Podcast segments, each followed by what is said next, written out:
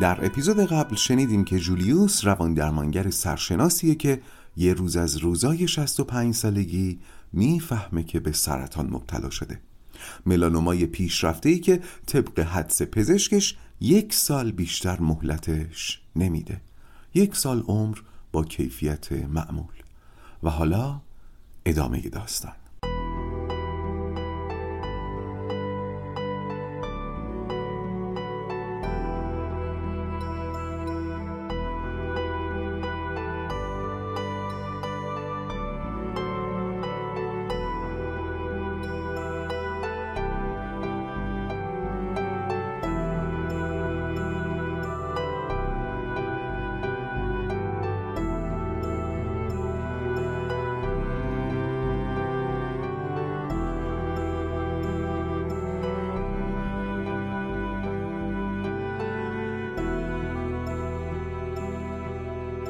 از تشخیص قطعی ملانوما جولیوس یک هفته ای رو در سرگشتگی گذروند و بعد تصمیم گرفت به دختر و پسرش، خواهر و برادرش و معدودی دوستان نزدیکش موضوع رو بگه.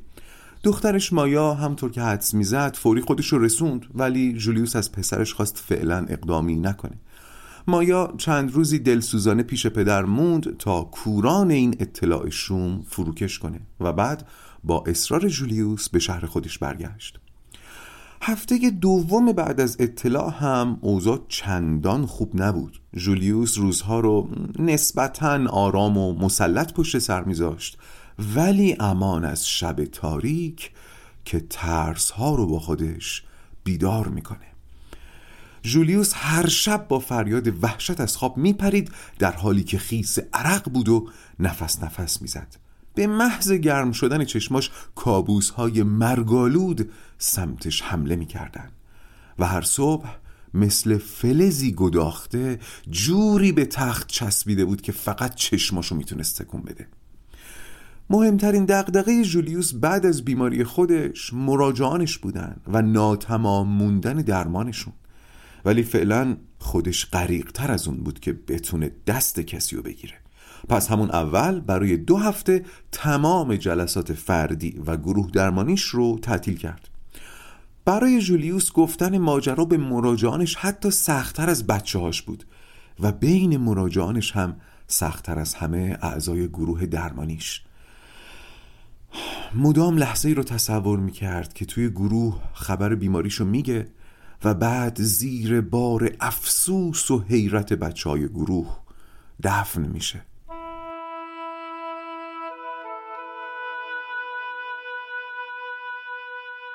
اون روز عصر جولیوس روی صندلی نشسته بود که متوجه تصویر خودش توی آینه اتاق شد. راه افتاد نزدیک آینه و به خودش چشم دوخت. کاری که هممون باید بکنیم. خود را در آینه دیدن نه ها به خود در آینه چشم دوختن. به چشمان و ابروان و لبهای خود خیره شدن خود را باز شناختن این منم. من این شکلیم. جولیوس به خودش چشم دوخته بود و لابلای فکر و خیالای پراکندش یه حسرت سمج آزارش می‌داد. می‌دونی دلش از چی خیلی میسوخت؟ اینکه وقتی تو آینه به خودش نگاه می‌کرد اصلا شبیه کسی نبود که داره میمیره. جولیوس روزی پنج کیلومتر میدوید. بدنش ورزیده و حتی ازولانی بود. با رژیم غذایی سالم حتی یه گرم چربی اضافه نداشت. اونم تو 65 سالگی ولی فاصله تا مرگ یک سال. حالا دور لبش و اطراف چشمش یکم چروک داشت ولی نه اونقدر که محکوم به مرگ بشه. هنوز توی چشمش جولیوس 20 ساله رو می‌شد دید. کاش فلک به اون جولیوس 20 ساله رحمی نشون می‌داد. جولیوس به لبهای خودش که نگاه می‌کرد یاد تبسمای گرمی میافتاد که باهاشون خیلی ها رو دلگرم کرده بود. کاش فلک به دلهایی رحم می‌کرد که منتظر تبسم این لبها بودن. بیشتر موهاش هنوز سیاهه ولی دست قدار فلک داسش و بالا برده و نمی‌خواد سب کنه این موها اول سفید بشن. آره اینا فکرایی بود که از سر جولیوس میگذشت و چشماشو تر می‌کرد.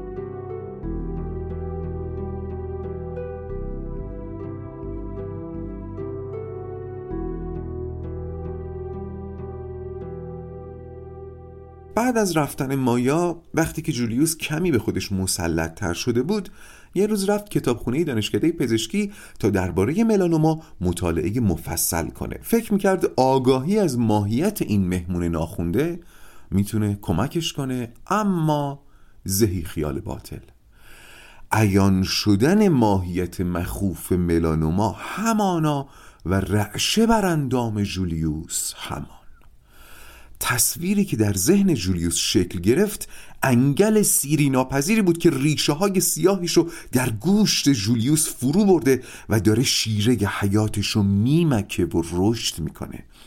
جولیوس حس می‌کرد از جایگاه اشرف مخلوقات سقوط کرده و تبدیل شده به غذای این انگل پرولع تا ازش بخوره و بیاشامه و حتی اصراف کنه و به زودی فرزندانش رو خوشه خوشه به رود رگهای جولیوس بسپره تا در پی زمینهای حاصلخیز برن و در دور دستهای تنش زاد و ولد کنن.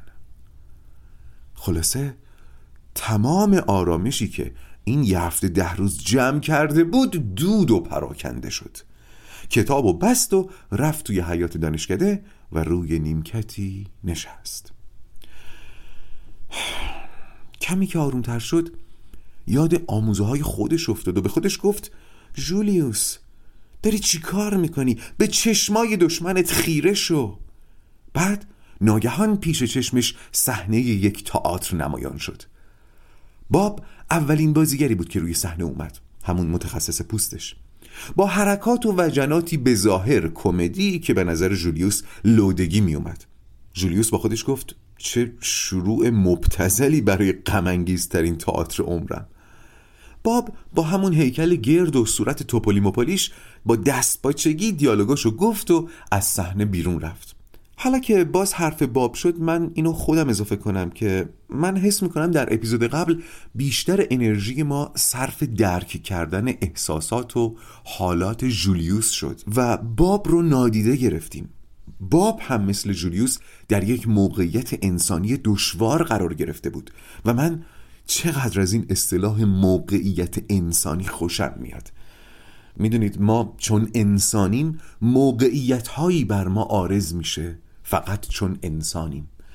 موقعیت باب چی بود؟ پزشکی که از بیماری دوستش مطلع شده و باید این خبر بد رو بهش بده.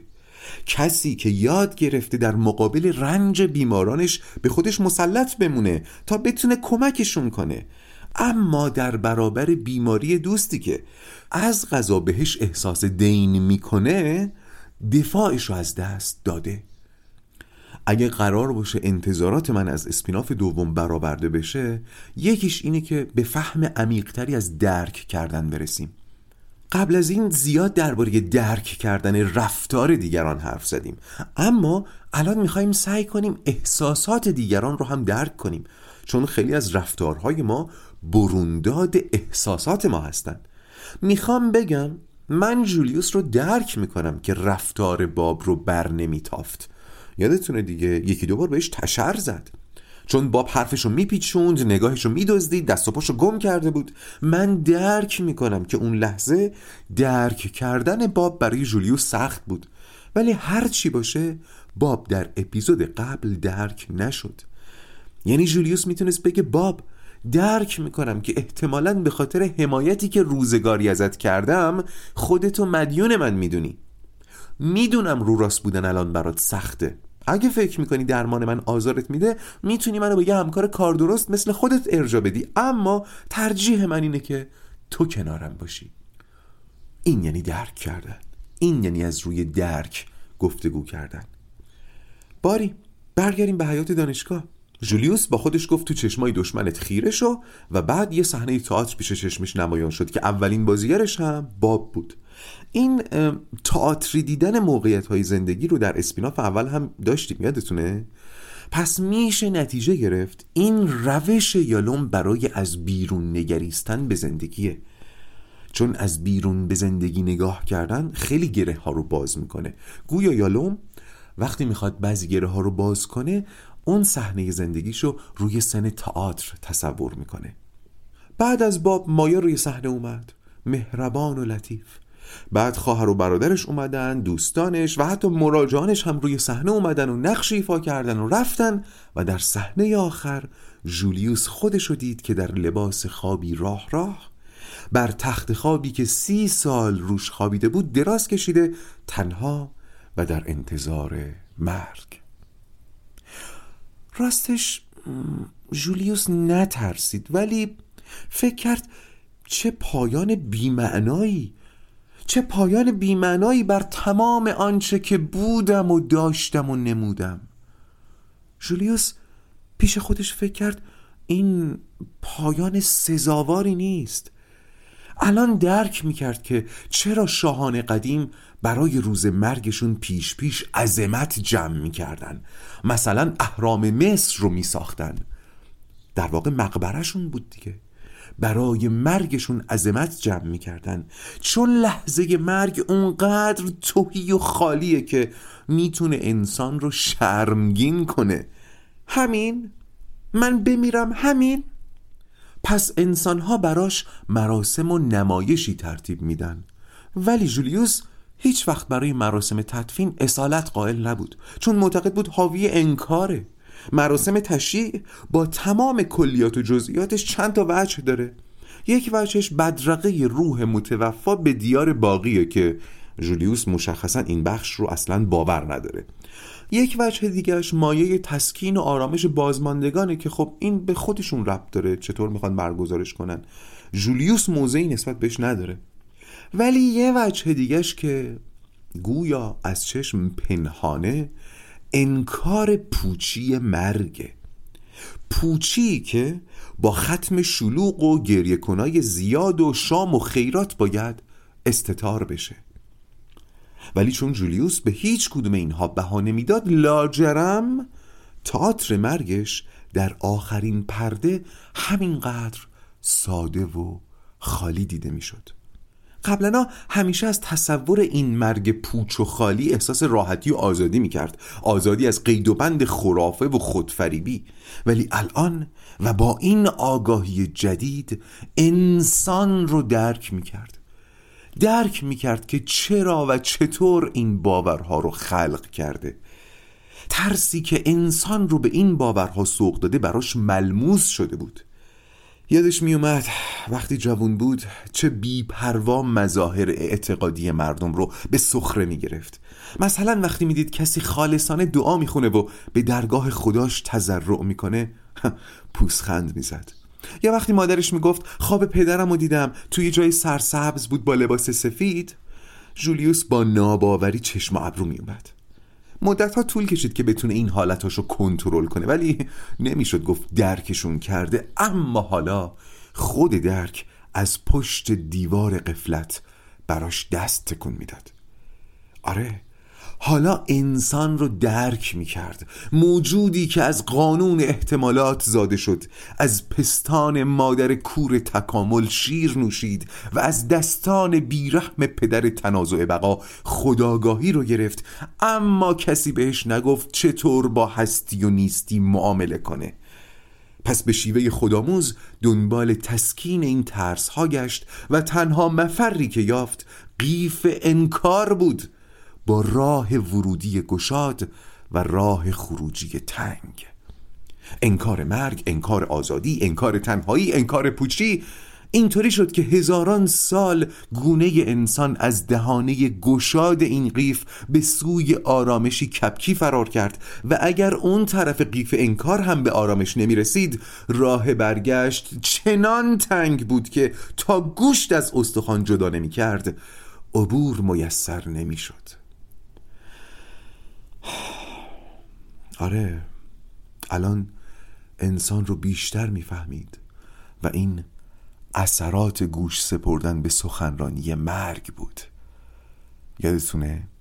مرگ مثل سخنرانیه که داره راز اصیل زیستن رو میگه ولی صداش فقط به گوش کسایی می‌رسه که ردیف جلو نشستن و به مرگ نزدیکن.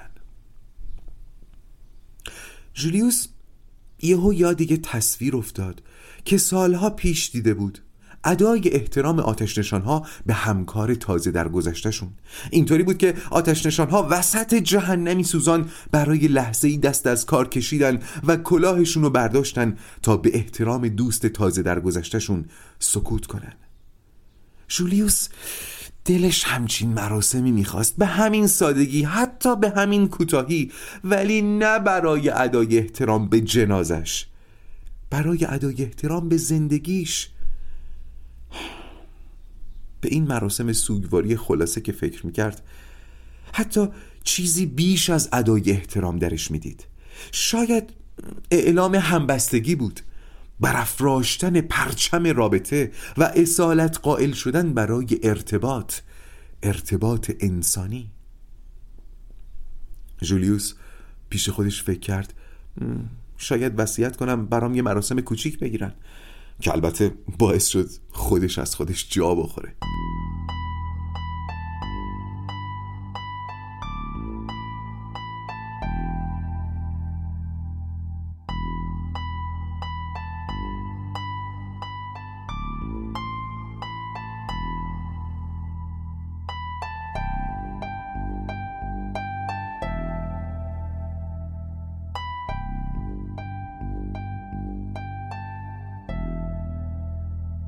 اتفاقا جولیوس هم عضو یک گروه حمایتی درمانگران بود. یه چیزی شبیه همون که در راق داستانی اول دربارش شنیدیم یادتونه؟ جلسات دوره درمانگران با هم برای حمایت از همدیگه و اشتراک گذاری تجربیاتشون. از غذا فردای همون روزی که به مراسم ختم خودش و سوگواری آتش نشان ها فکر کرده بود گروهشون جلسه داشت و مجالی شد تا جولیوس ماجرای بیماریش و فرصت کم باقی موندهش رو برای همکاراش تعریف کنه و انگار که خدا از دلش شنیده باشه گروه بعد از شنیدن حرفای جولیوس ناگهان در سکوت مطلق فرو رفت. خب توی این گروه ها سکوت اصلا نشانه خوبی نیست. سکوت یعنی ما بی خود اینجا جمع شدیم. ولی سکوت اون روز معنادار بود. همون معنایی که جولیوس بهش عشق میورزید. و فکر می‌کنید این سکوت چقدر طول کشید؟ یه دقیقه دو دقیقه پنج دقیقه ده دقیقه نه بیست دقیقه تمام سکوت محض. بعد از اون جلسه جولیوس یه بار دیگه از خودش جا خورد چون راستش در اون سکوت و از اون سکوت حس تقدس کرده بود. مفهومی که همیشه باهاش بیگانه بود. البته هنوزم قائل به تقدس آسمانی نبود ولی حس می‌کرد چیزی که باهاش مواجه شده اسمی جز تقدس نمی‌تونه داشته باشه. شاید تقدس زمینی. دوست داشت در اون سکوت طولانی نه تنها به زندگی جولیوس بلکه به زندگی خودشون و اصلا به زندگی ادای احترام کرده بودن و پرچم ارتباط انسانی رو برافراشته بودن. و ما چی داریم جز اینها؟ به نظر جولیوس اگه قرار باشه چیزی رو مقدس بدونیم همینه. آگاهی به موهبت‌های گرانبهای هستی می‌بینید اون جلسه چه تأثیری روی جولیوس گذاشته؟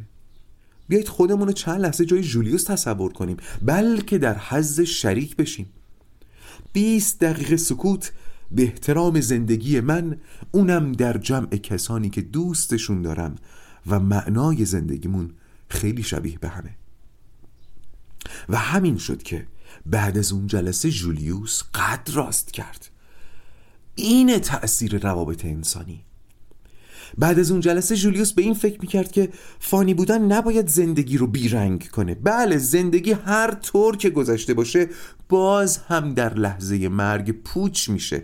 چون هیچ معنای برتری در کار نیست که بر مرگ غلبه کنه. اما چیزهایی هست که نادیده گرفتنشون کفران و ناشکریه.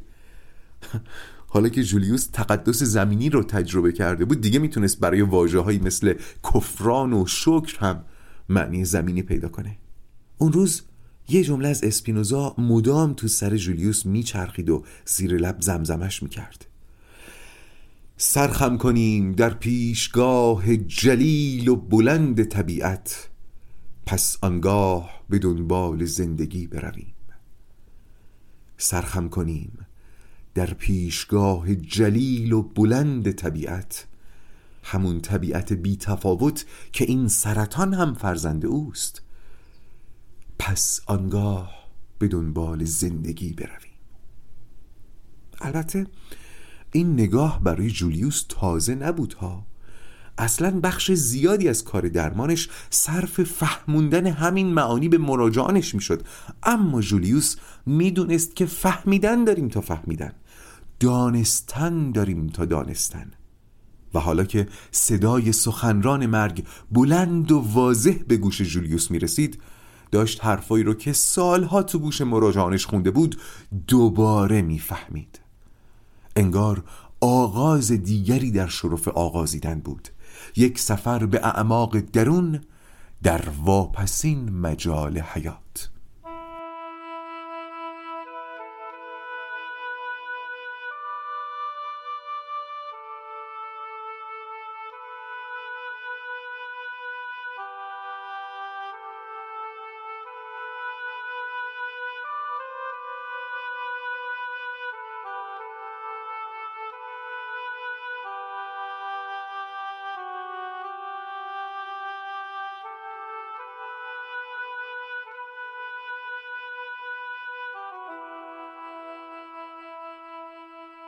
جولیوس یاد دوتا از مثالای گلدرشتی که واسه مراجعانش می‌زد افتاد. یکیش این بود که زندگی رو به یه مهمونی تشبیه می‌کرد و می‌گفت تو این مهمونی هر کی زودتر کتش رو در بیاره و بره وسط بیشتر برده. این یه جورایی همون معنای دلدادگی دیگه. دل دادن به زندگی.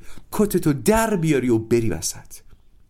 اون یکی مثال هم زندگی رو به تماشای یه مسابقه فوتبال تشبیه می‌کرد که قراره از دیدنش لذت ببریم.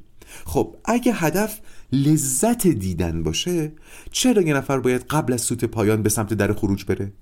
مثل اینایی که برای اینکه تو ترافیک نمونن زودتر از ورزشگاه می‌زنن بیرون. منظور از این مثال اینه که زندگی رو تا آخر باید زندگی کرد و این تشبیه بیشتر برای مراجعان محتظری بود که عمر باقی مونده رو نمی‌خواستن.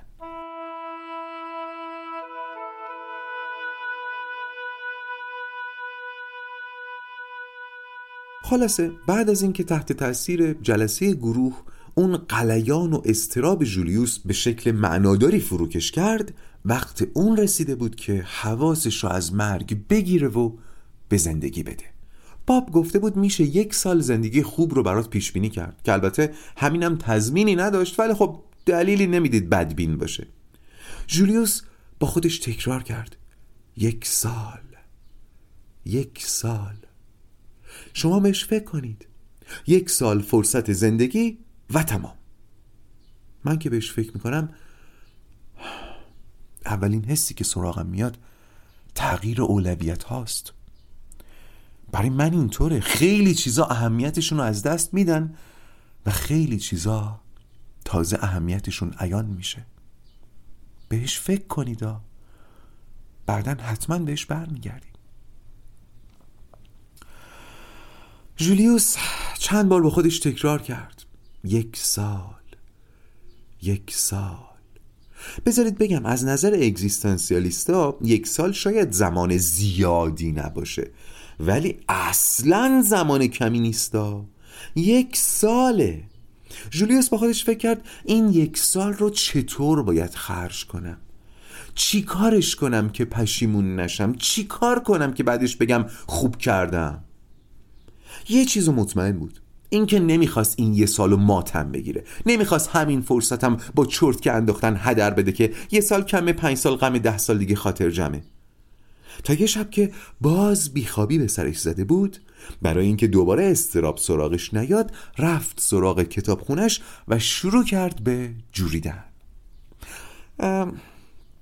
راستش درست نیست من اینو بگم چون ممکنه جولیوس تو ذهنتون سبک بشه ولی اون لحظه جولیوس نهان در پس ذهنش آرزو می کرد یهو این وسط مسطا یه کتاب رو باز کنه و به طرزی معجزه آسا پندی رو درش ببینه که این یک سال عمر باقی موندهش رو پرمعنا کنه. یاد مراجعانی میافتاد که منتظر بودن یه روز بالاخره جولیوس از خر شیطون پیاده بشه و راز خوشبختی رو تو چند جمله براشون خلاصه کنه. حالا خودش داشت دنبال راهنمای گام به گام رستگاری در یک سال میگشت. خب شاید ما انتظار داشته باشیم که همچین رازی اگر هم وجود داشته باشه که نداره توی کتاب های تخصصی رشته جولیوس باشه دیگه. ولی خب جولیوس کتاب های روانشناسی رو جویده بود و چنین چیزی درشون سراغ نداشت پس آن سوی مرزهای روانشناسی باید جستجو می کرد ولی در کدام سرزمین؟ جزایر استوره؟ های تاریخ؟ یا شاید مراتع شعر؟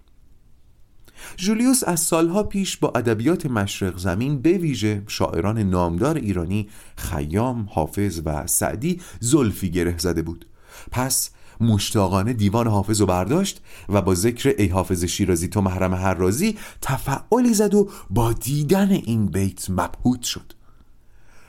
عاشق شو نه روزی کار جهان سرآید. ناخوانده نقش مقصود از کارگاه هستی. عاشق شو نه روزی کار جهان سرآید. ناخوانده نقش مقصود از کارگاه هستی. جولیوس برای چند لحظه بی حرکت موند و به نقش مقصود فکر کرد. به عاشق شدن به کارگاه هستی. همین موقع کتاب چنین گفت زرتشت نیچه به چشم جولیوس اومد و یاد شباهت دیدگاه این دوتا افتاد. پس از مراتع شعر راهی فلات فلسفه شد.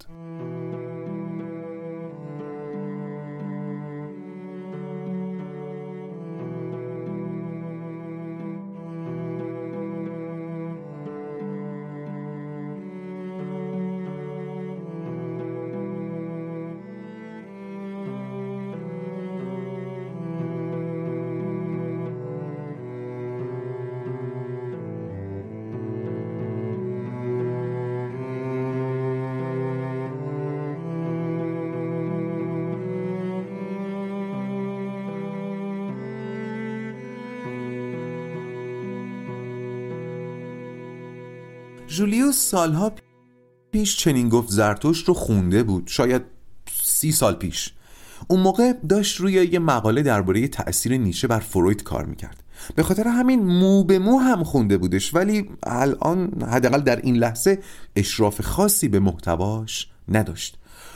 کتاب رو که حالا دیگه حسابی کهنه شده بود دستش گرفت و تو دلش گفت آره همینه. این بهترین انتخابه نیچه نیچه نیچه بزرگ. تو دلیرانه از زندگی نوشتی تو زندگی رو تقدیس کردی و خودت رو وقف آیندگان. فقط مونده بود بگه ای نیچه پروسی تو محرم هر رازی تو رو به سالوم قسم راستش رو بگو. خلاصه تفعالی هم به کتاب نیچه زد و با دیدن اولین جمله باز حیرت زده شد. نوشته بود هر چنان بود را به چنین خواستم بدل کن. این است آفریدن و آنچه من نجات مینامم.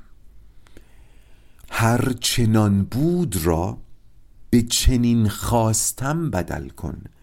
این است آفریدن و آنچه من نجات مینامم. جولیوس واقعا محزوز شده بود. نیچه چی میگه؟ میگه زندگی تو انتخاب کن. روبروی تقدیر سینه سپر کن و بگو شاید فکر کنی من اسیر چنگال تو هم باشه.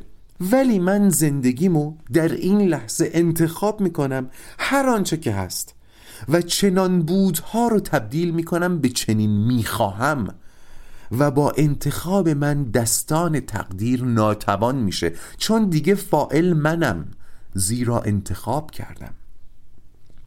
روزگار تقدیر سرنوشت چیزهایی رو به من پیشکش یا تحمیل کرده. خوب یا بد؟ خیلیاشون اگر انتخاب نکنم هم باید زندگی کنم. مثلا پدر و مادرم. سال هاست از این شاکیه که چرا وقتی که ناراحت مادرش نمی‌تونه آرومش کنه؟ ولی یک بار این مادر رو انتخاب نکرده که اگر انتخاب کنه و واقعا انتخابش کنه جایی برای شکوه و نالش نمیمونه. البته این راحت نیست ولی از یه جایی شروع میشه. جولیوس قرقه حز کتاب رو ورق زد و ورق زد تا دوباره یه جمله پیش چشمش درخشید. زندگی تا ابد تکرار. چنان بزی که همان را هزار بار توانی زیست بل تا ابد. جوری زندگی کن که بتونی همونو هزاران بار زندگی کنی بلکه تا ابد. جولیوس نفس عمیقی کشید و فکر کرد آیا جوری زندگی کرده که دوست داشته باشه همین زندگی رو تا ابد تکرار کنه؟ بازم ورق زد و ورق زد تا اینکه عبارت بعدی جمله موهای تنش را بر بدن سرنیزه کرد. یا تنش پوست مرغی شد. نوشته بود به تمامی زندگی کن. و به هنگام بمیر. چراغها یکی یکی داشتن تو سر جولیوس روشن می شدن تمام زندگی رو زندگی کن زندگی نزیسته نزار و اینطوری هر وقت که بمیری به موقع مردی. این البته برداشت این لحظه جولیوس بودا. جولیوس همیشه حرفای نیچه رو به آزمون رورشاخ تشبیه می‌کرد. آزمون رورشاخ اینجوریه که یه سری کارت به داوطلب نشون میدن که روشون نقش های بظاهر بیمعناست. ولی اگه خوب دقت کنی می‌تونی طرحهای آشنا توش پیدا کنی. ولی هر کارت جوری طراحی شده که چند تا طرح رو میشه درش دید. مثلا یه خرگوش یه تفنگ و یه تیکه پیتزا. این که تو کدوم تصویر رو زودتر تشخیص بدی وضعیت روانیت رو مشخص می‌کنه. مثلا یه آدم عصبانی ممکنه تفنگ رو اول ببینه ولی اگه آروم بشه ممکنه خرگوش رو اول ببینه. اگرم پیتزا رو اول دید یعنی احتمالا گشنه است. باری می‌گفتم جولیوس معتقد بود جملات نیچه مثل آزمون رورشاخه. و می‌دونید دیگه این یکی از رندانه ترین ویژگی های اشعار حافظ هم هست. اینقدر چند وجهیه که هر کس می‌تونه برداشت خودش رو ازش بکنه. می‌بینید که هم خدا باوران دوستش دارن هم خدا ناباوران. هم اونایی که به شراب زمینی قائلن دوستش دارن هم اونایی که به شراب عرفانی قائلن دوستش دارن. حالا در این بره از زندگی جولیوس که چشم در چشم مرگ داشت و روزنه های جدیدی از فهم برش گشوده می‌شد جملات نیچه مثل مورفین می‌رفت تو خونش و آرومش می‌کرد. جولیوس به خوندن زرتشت نیچه ادامه داد و زوایایی برش مکشوف شد که پیش از این متوجهشون نشده بود یا به عمقشون پی نبرده بود. مثلا زرتشت با اینکه تنهایی خودش رو عاشقانه دوست داشت و برای پروروندن اندیشه های بزرگش به تنهایی نیاز داشت بدون توقع خودش رو متعهد به دوست داشتن دیگران می‌دونست متعهد به شاد کردنشون یاری رسوندن در مسیر رشد و تعالیشون سهیم کردنشون در پختگی و فرزانگی خودش. زرتشت این گونه عاشق شده بود و نقش مقصود خوانده بود از کارگاه هستی. جولیوس کتاب گشوده در دست از پنجره به خیابون خیره موند و سؤال اساسی رو با خودش تکرار و جواب رو در ذهنش مزه مزه می کرد. این یک سال رو چطور زندگی کنم؟ جولیوس وقتی به گذشته نگاه می کرد می‌دید که تا اینجا رو خوب زندگی کرده و البته که شغلش در این احساس رضایت بی تأثیر نبود ولی می‌دونست همه درمانگران اینطور نیستن. کلی درمانگر دیگه پیش جولیوس می اومدن با این گلایه و حسرت که چرا عمرم و صرف سر و کله زدن با آدما توی یه اتاق بسته کردم؟ در حالی که مثلا می‌تونستم هنرمند بشم جهانگرد بشم. ولی جولیوس عاشق روان درمانی بود عاشق ارتباط و کمک به دیگران برای زنده کردن چیزی در اونها. البته گاهی انگیزه های خودش رو هم زیر سوال می برده مثلا گاهی با خودش فکر می‌کرد نکنه این اتش من به ارتباط انسانی سازوکاری برای تسکین فقدان همسرم باشه. یا نکنه اصلا من دنبال تحسین مراجعانم هستم. نکنه تحسین مراجعانم ایگوم و نوازش میده یا امثال اینها. ولی الان که از بلندای فلات فلسفه به زندگیش نگاه می‌کرد لبریز شکر می‌شد. عاشق زندگی و نظریه جهان تا ابد تکرار نیچه می‌شد. جولیوس ناگهان کتاب رو بست زرتشت رو به آرامگاهش برگردوند و با خودش گفت من سال هاست نقش مقصودم و در کارم خوندم. عاشقانه امسال هم همون طور زندگی خواهم کرد که سال پیش زندگی کردم و سالهای قبلش. بعد کنار پنجره رفت در حالی که موجی از انرژی رو در خودش حس می کرد جوری که می‌تونست همین الان پنجره رو باز کنه و پر بگیره. پر بگیر از دام تن پر بگیر از بام شب. رها شو در کوی آشنا شو